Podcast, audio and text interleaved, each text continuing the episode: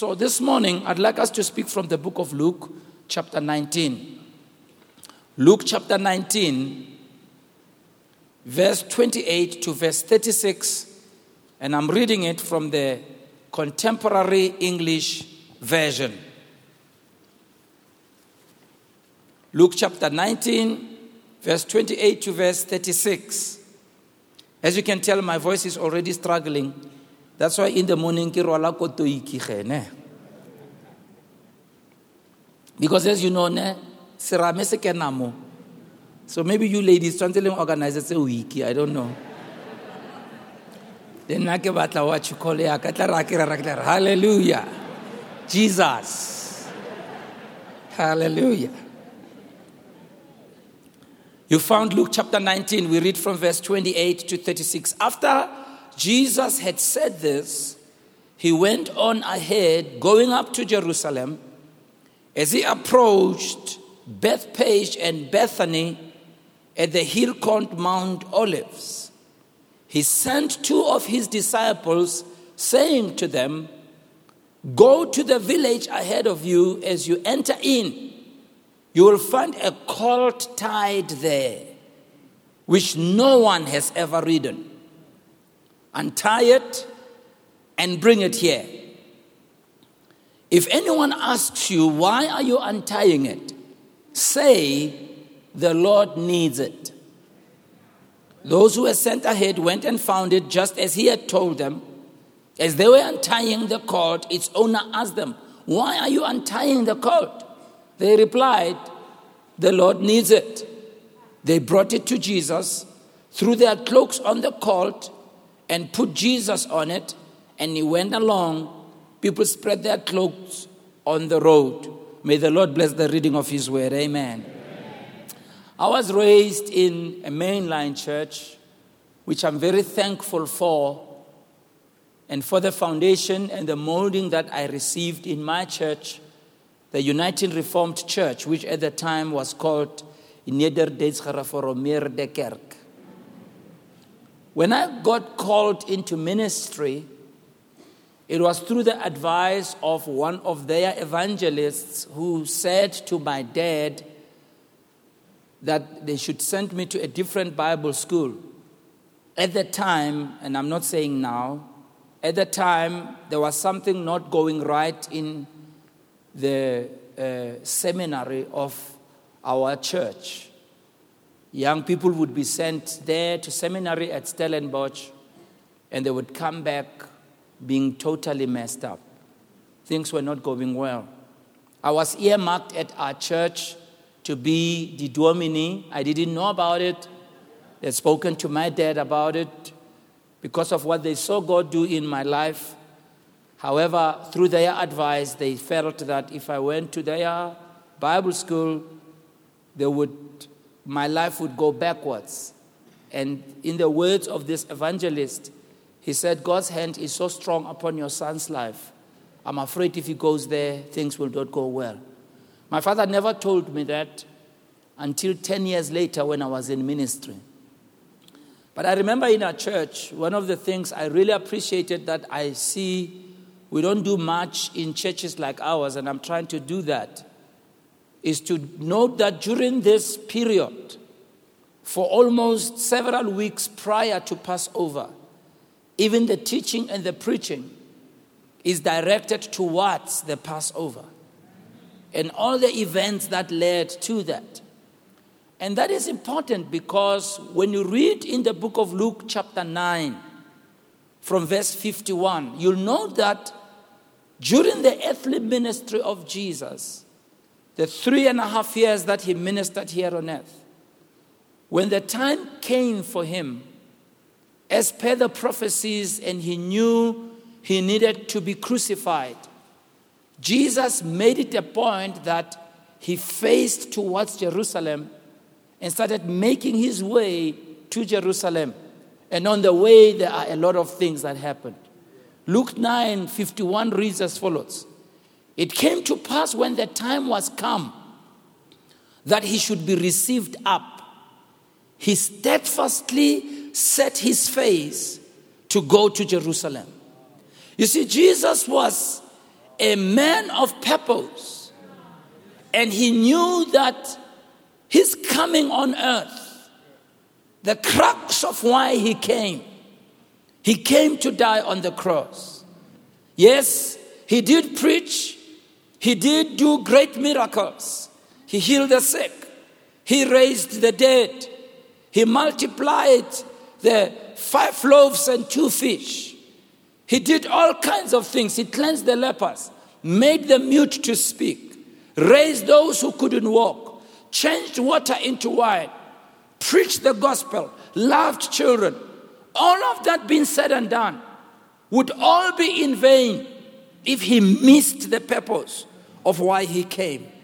He came, and the Bible says he set his face to go to Jerusalem. And when you study the chronology of what happened in the gospel, you note almost a month ahead, Jesus made the preparation to go towards Jerusalem. He went there willfully to be crucified and to be nailed on the cross. He wasn't forced, nobody made him to. Isaiah says he went like a sheep that went for the slaughter. He didn't say no. He didn't resist. He willfully offered himself to go and hang on the cross because Jesus came. He said from his own mouth, Nobody takes my life, I lay it down. When you read the story of where Jesus would finally go and be crucified, the history around it, and when you study it, you note that how people were crucified, the death through crucifixion was the most gruesome death. It was of the most horrible ways that anybody could ever die to date. We are told when you read the history that the criminals who had been sentenced to be crucified, the minute judgment was passed, you could see in their body language how it sent shockwaves through their bodies. Because just the thought of what they would go through on the cross as they were crucified. They would go stiff, they would panic, some of them would pass out. And as practice was, from the courts where they were judged, they would be taken, walked through the streets, walked to outside of the city, and they would climb up onto the mountain called, called Golgotha. And as they went there, some of them would freeze in shock. They would go into a state of panic. They would fall down and their body would become stiff. And so they would be tied and they would be dragged to the cross. And just the act of being crucified was such a horrific way of dying that the Roman government would deal on criminals. That history tells us that the Romans would never allow their own to die the death on the cross.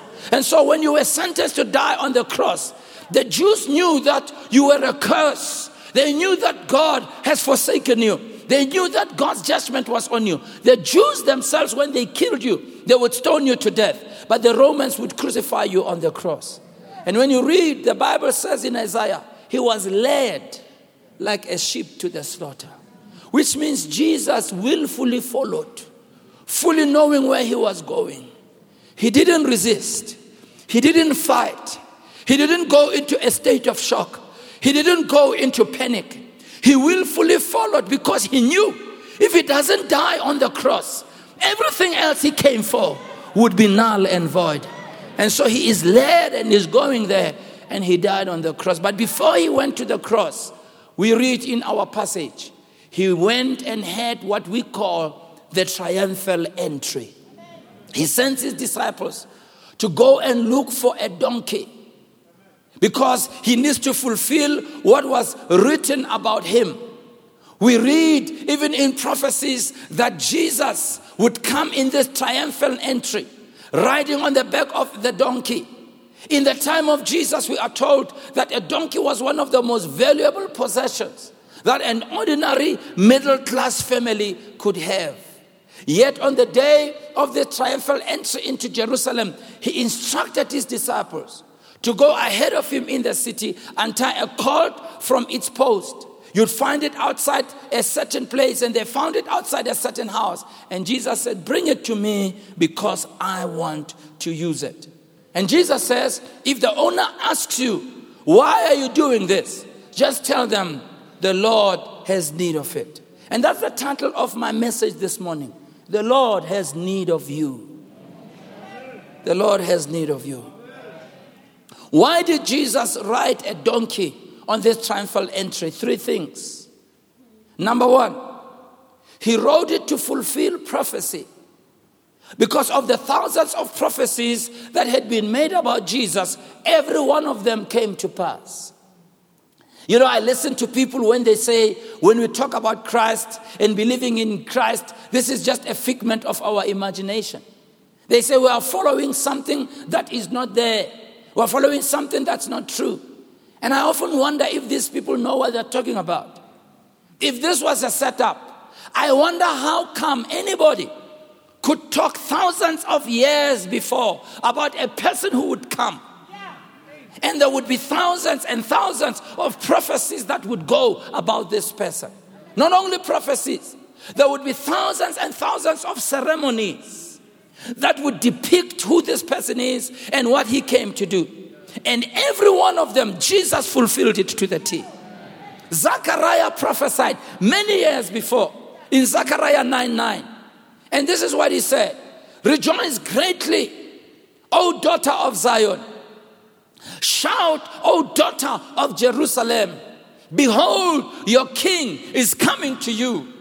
He is just and having salvation lowly and riding on a donkey, a colt, the foal of a donkey. You see, Jesus came riding on a donkey to fulfill prophecy. It had been said about him thousands of years before. It's interesting that when horses are mentioned in the Bible, it is always in relation to kings and war. On the other hand, when donkeys are mentioned in the Bible, they are mentioned for common people, regular people. But not only that, prophets never rode horses because prophets don't come as men of war, they come as men of peace. And Jesus rides a donkey as a prophet. The donkey in Bible days when it was mentioned, it was for common people. Its purpose, as we all know, even those days, it was for agriculture and for trade.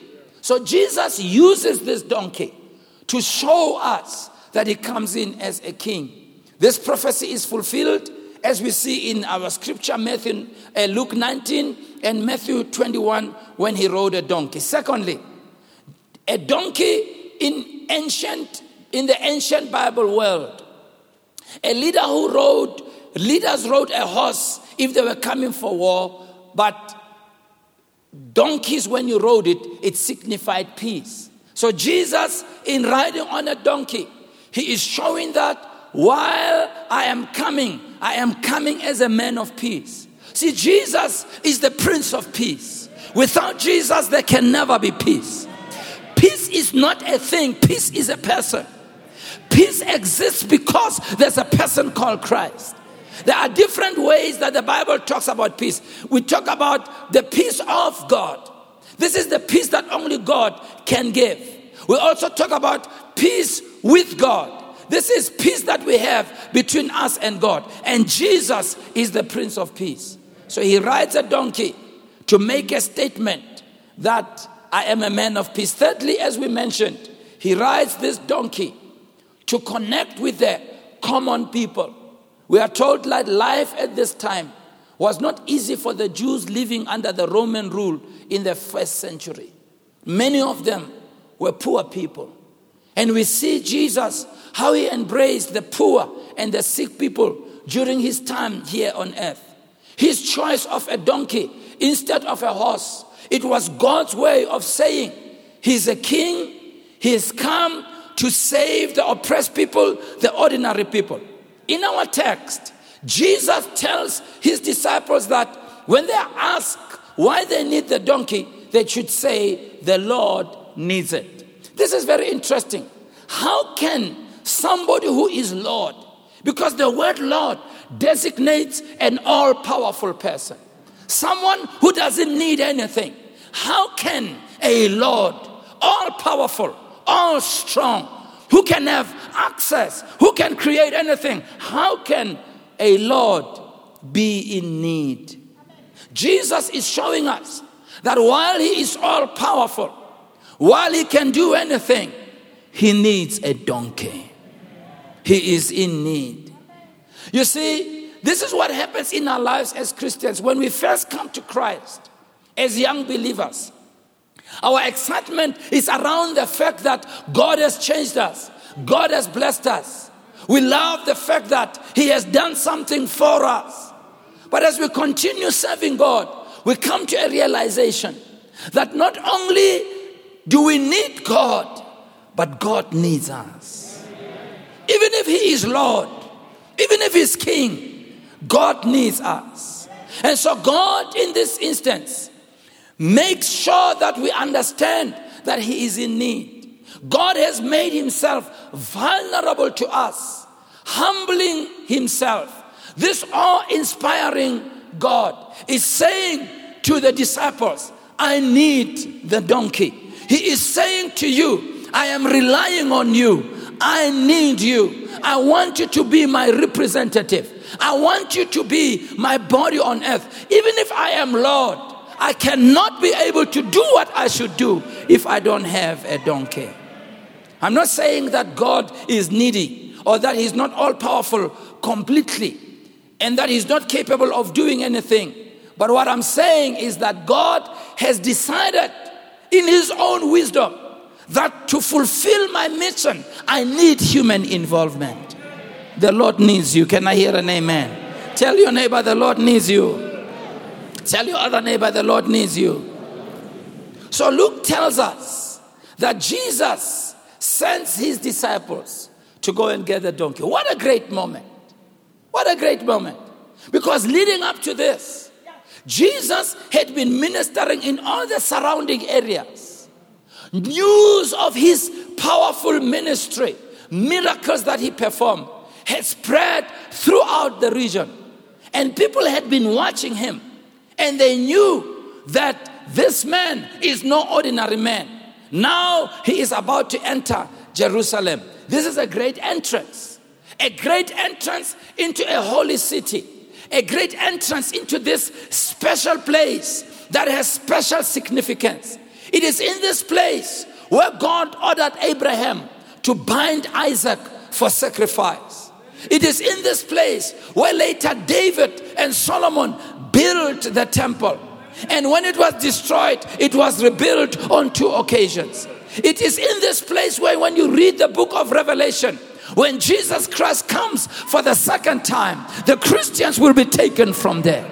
And Jesus goes in this place and he walks on this place that is ridden with history. The same place that can trace its history back to Abraham. The same place that God used as a historical place. This is the same place which become the central place for the central message of our Christian faith, where our faith is unfolding. This is the place. And Jesus knew at this moment, this is the special place. And I've come to do something of a great stature. It's a great phenomenon in the nation of Israel. He could have entered with a great show if he wanted. He could have come with a chariot and a horse. He could have come like a great warrior he could have come with pomp and prestige. Instead, he chooses a different way to enter. He comes on the back of a donkey. Because Jesus, in his words, he says, I always do what my Father wants me to do. And so at this time, God the Father shows him a vision of a cult that's tied up in a village ahead. This cult, as I said, represents you and me. Why? Because God saw you before the foundations of the world. He saw you as a colt tied to your sin. And He sends people to go and untie you, to go and free you, to go and set you free. Because God wants to use you, God needs you for His kingdom. Ephesians 1 4 says, Before the foundation of the world, Jesus saw us and he had a plan and he chose us in him before the foundation of the world. God has a plan to use you for his kingdom purposes. This is interesting. He doesn't go for any other animal, he goes for a donkey. Nothing special, nothing fancy about a donkey. He doesn't go for a, an animal of champion pedigree. He doesn't go for a racehorse. He doesn't go for a war horse. He goes for a simple donkey. You know why? Because God delights in choosing that which looks lowly. First Corinthians 2:17 says, God takes the foolish things of this world to shame the wise. He chooses the weak things of this world to shame the strong.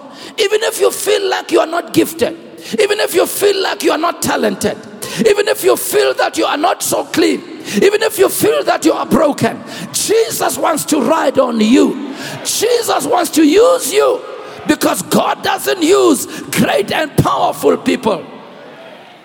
Just like a colt, a humble animal. This same Lord wasn't born in a five star hotel. He was born in a humble stable. This awesome Jesus, this altogether glorious Jesus. He doesn't need any fancy trimming to demonstrate who he is. He doesn't need any fancy person to use. He uses anybody. And he uses a donkey, which means number two, this donkey was ready to be used. Even if it was not qualified as a form of five star transportation. Even if this donkey was not trained, even if this donkey was not experienced, even if this donkey was not famous, but this donkey was important to Jesus. I don't know who you are. You may not be famous. You may feel like you're a broken person. You may feel like you have nothing to offer, but I have a word for you this morning. The Lord needs you. The Lord needs you.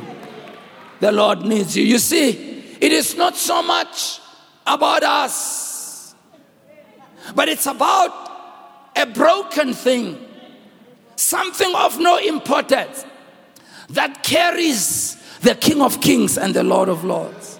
Because you see, oftentimes it's not about us, it's about God choosing us. It's not about how significant we are, it's about how God ascribed significance to us. What a great honor to be a donkey to be used by God.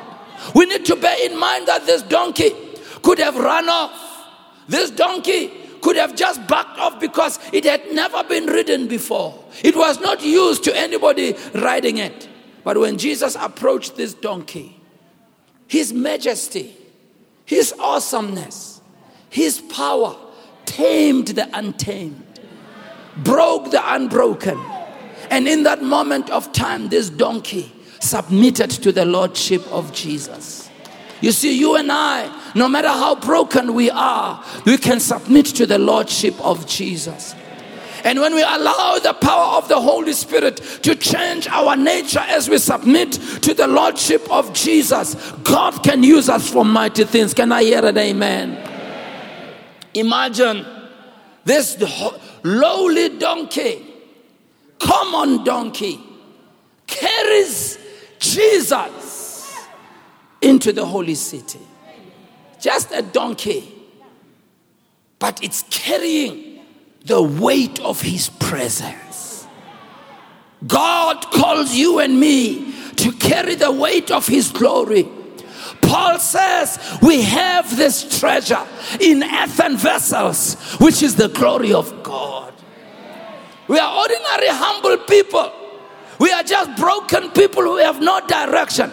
But it's not about us, it's about whose we are. Not about who we are in our own stature, it's about who is riding on me. And let's not forget when God begins to ride on us and people start bowing and shouting, Hosanna, let's not forget who they are doing it for. Let's not forget. Can you imagine if this donkey, after this event, it's hanging out lima gang? It's hey, eh, my gang, it's in The other day, kwenzeka isimanga. Yeah. uJesu uye wangithi call.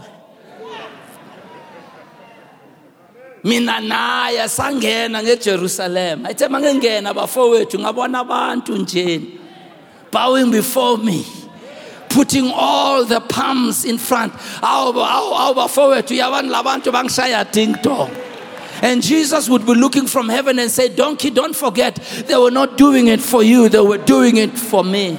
God help us when God is using us not to be proud, not to think it's about us, to think that it's about the Lord. Can I hear a shout in the house? Let's remember it's about Him. God calls us to carry the weight of His glory, the presence of His power.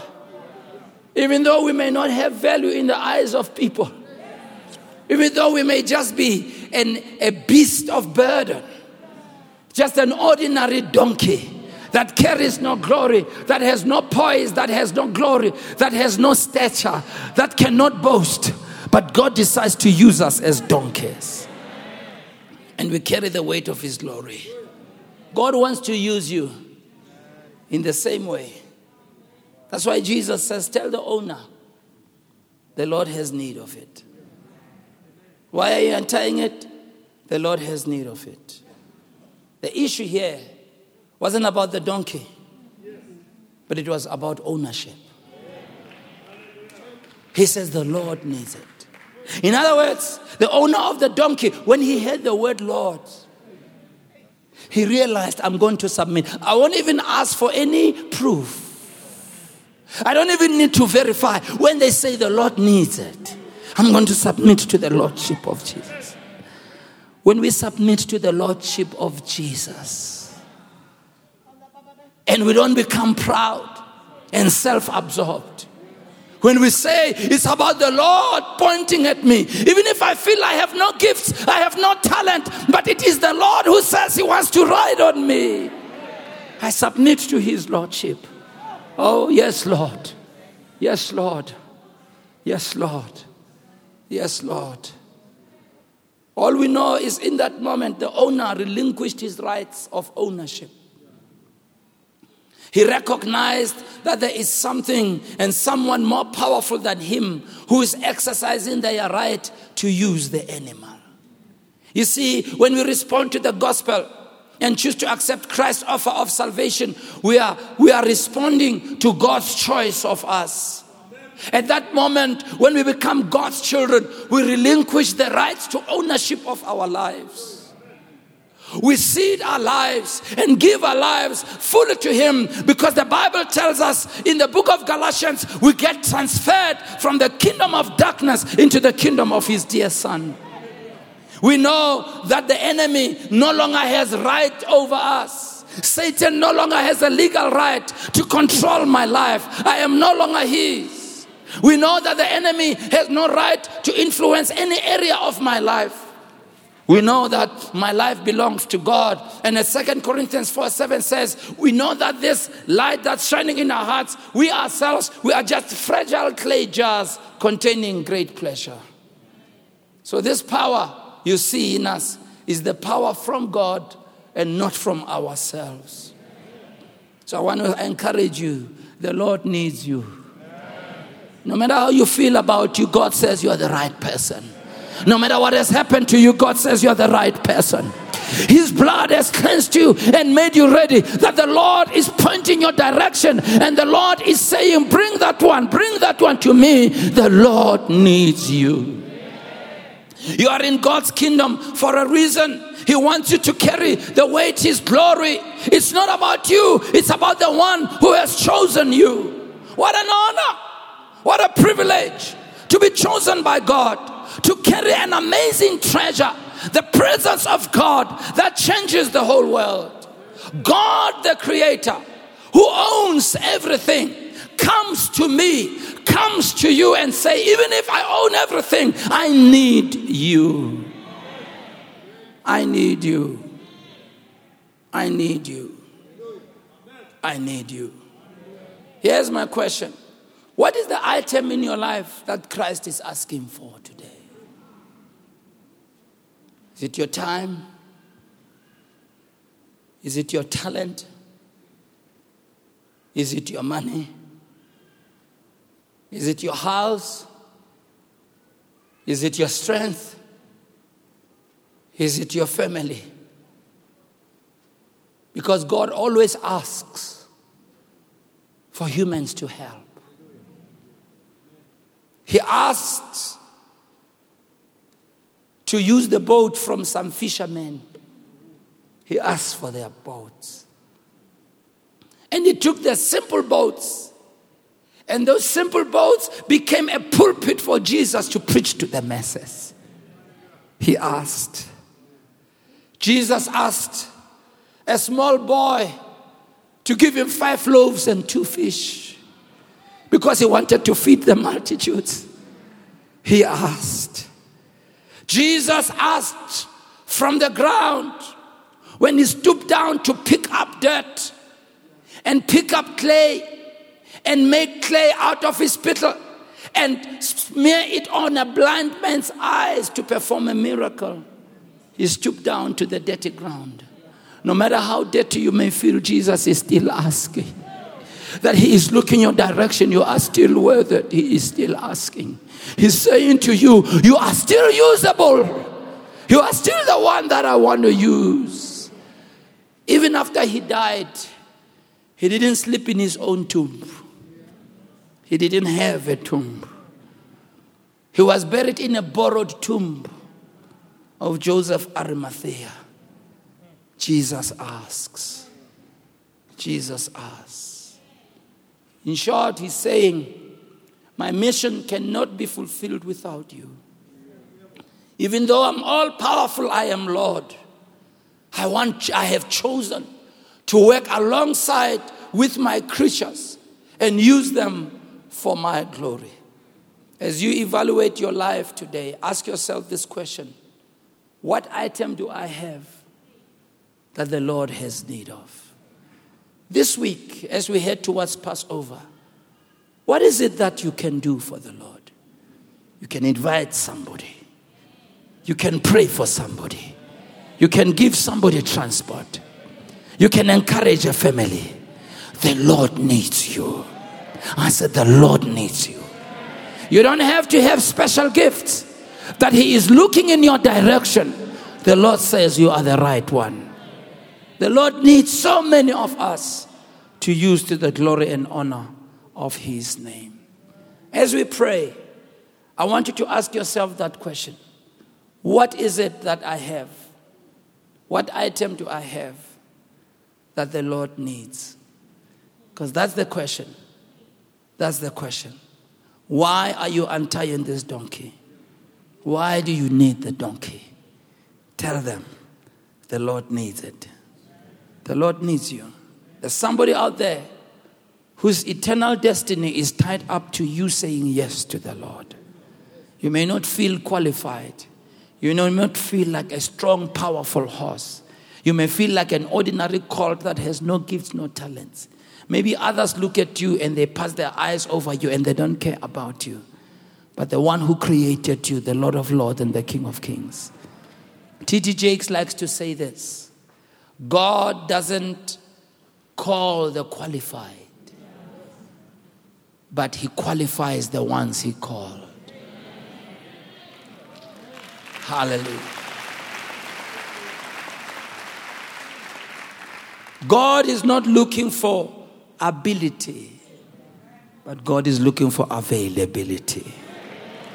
Here am I, Lord, send me. What is it that God can do through your life as we go towards Passover? The Lord needs you. Would you bow your heads with me? Bow your heads with me. Even those of you watching by way of television, the Lord needs you. The Lord needs you.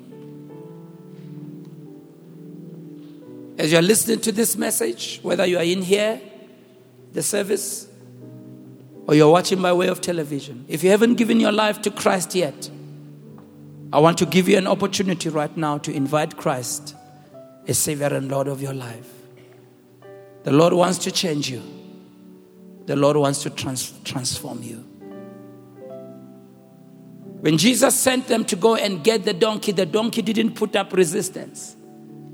The donkey willfully followed. Will you willfully follow? Will you willfully give your life to Christ today? If you are here and you've never received Christ as Savior and Lord of your life, and if you're watching by way of television and you've never received Christ as Savior and Lord, and today you're hearing the message, the Lord needs me, and you want to give your life to Christ and say, Lord, here I am. I give you my life. Ordinary as I am, unqualified as I feel, I give you my life. If you need me to pray for you along those lines, our heads bowed, our eyes closed. Would you just raise your hand, please, right where you are? Let me pray for you. Just raise it up. Thank you for that hand. Thank you for that hand. Just raise it up, raise it up, raise it up all over the place. Just raise it up. Raise it up. Thank you. Thank you, Jesus. I see several hands that are raised. God bless you. God bless you. Jesus, I want to give my life to you. I want you to change me and make me a child of God. Please pray for me. Ruti, please pray for me. Thank you for those hands. May I ask the people who raise their hands, can you kindly stand on your feet, please, right where you are? If you raised your hands, all right? Just stand on your feet. You can put your hands down, but just stand on your feet right where you are. Just stand on your feet. Stand on your feet. Where, wherever you are, just stand on your feet. Jesus, I need you. I need you to come in my life. Maybe you didn't you didn't you didn't raise your hand earlier when the people raised their hands and maybe you are still seated but but you want to stand. Just join them right now. Join the people who are standing. Just stand on the feet. You need that prayer. You know that god wants to change your life. God wants to do something in your life. Just stand on your feet right where you are. Just stand on your feet. Don't be ashamed. Don't be afraid. If you've brought somebody if you've come with somebody and you've been praying for them, you've been talking to them about receiving the Lord, and now the opportunity is here, and maybe they're sitting next to you, maybe they're afraid to stand. Just encourage them, tell them, listen, I'll stand with you, I'll stand with you. Just stand with them right where you are. Right where you are, just stand with them. I want to pray. God bless you. Just stand on your feet. Stand on your feet. Don't be afraid. Don't be afraid. Just stand on your feet all over this place. Stand on your feet. All right. God bless you all. I want to pray for all of you who are standing, all right? If you could just walk to the front, okay? Come stand here. Take your belongings. Don't leave your belongings behind. Come, let's pray together. Give them a big hand, everybody. We want to pray for you as well on television. Give them a big hand. Come, just face the stage. Just face towards me. That's right. Come stand right here. God bless you. God bless you. Shall we all stand, please, everybody? Give them a big hand, please, everybody. Give them a big hand. Hallelujah.